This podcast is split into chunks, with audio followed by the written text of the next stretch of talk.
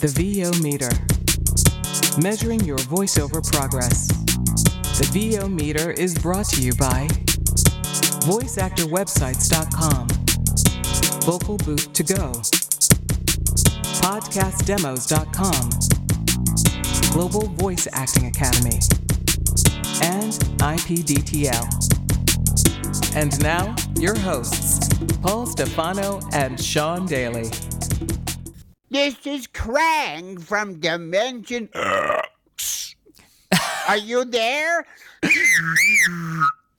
Yes, I'm there and trying not to laugh myself silly because we have a very special guest today on the VO meter. This is a man with over three decades of experience in all areas of voice acting, in animation, and audiobooks, and corporate and e learning, any kind of VO genre under the sun. We are very happy to bring you Mr. Pat Fraley. How are you doing today, sir? God, I was only sleeping myself because I had to. Wow. I think it's more like four decades, Sean. Four decades? Well, yeah, I was trying to be. Didn't want you to date yourself, right? Oh, yeah, really put a bullet in my career. You know, I might as well. I hope I can slide over to the fridge to get some tapioca. Well, you're still standing, so don't worry about that. But, uh, anyways, we have so much to talk about because you have so much experience. So, first off, for people who might not know who you are, tell us a little bit about some of the characters you've played and how you came to be a voice actor. Oh my goodness. Well, first of all, I've done about 4,000 characters over the last 40 years in LA. I'm a Seattle boy, and you're from the Northwest, right? Yeah, yeah. Where are you?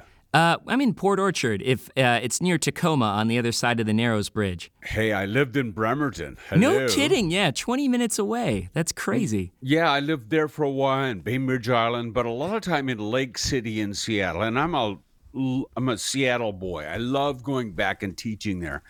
Um, you know, over the years, so many different characters. I did nine years working with Tim Allen doing uh, Buzz Lightyear to Wow. infinity and residuals. but don't tell him because it'll make him grumpy. Uh, I did 200 shows of Teenage Mutant Ninja Turtles, the original, Where I was the evil bodiless Krang. And and Sean, no matter what I do in my life, you know, we used to call it. Uh, it'll be on my epitaph. It'll be on my Wikipedia. Krang. It's like uh, one of my students, Nancy Cartwright, just brilliant, done so much work. Guess what? She'll always be known as the voice of Bart Simpson. hmm That's the way we get it. But uh, over the years, um, TaleSpin, doing Wildcat, Well, who was just a rancher banana? doing uh, Max on the new Centurions. I mean, I started really doing Scooby Doo's when I came to town here and did the villains and, you know, over different decades doing commercials and documentaries. But mainly they kept coming back to me for cartoons. They loved me doing, I- you know, like my friend and comedian Brad Garrett says, Pat, more's not enough. And apparently, you know, I was big enough that I fit into uh, doing uh, the characters for uh, animation. And I don't how I got into it was really I never thought of doing voices.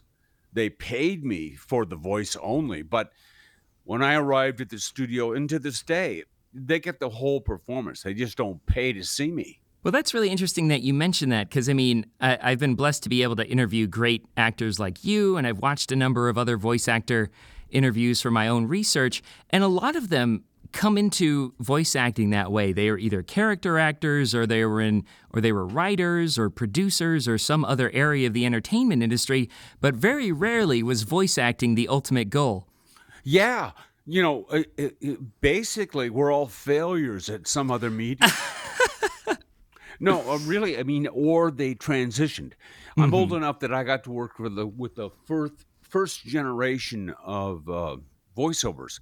You know, Mel Blanc, Daws Butler, Don Messick, June Foray, and they all came from radio, or they didn't have a successful on-camera career me, I was doing Shakespeare when I realized that my career would be with cartoons. And, uh, Yeah, so we came from other areas, and most of those areas included seeing us.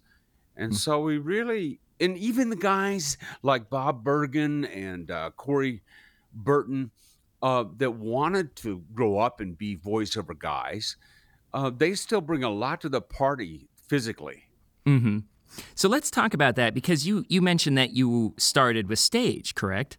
Yeah. So how do how do some of those performance skills translate into voice acting and what are some differences that you had to adapt to?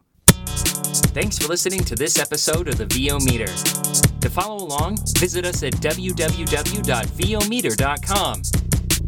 VO Meter is powered by IPDTL.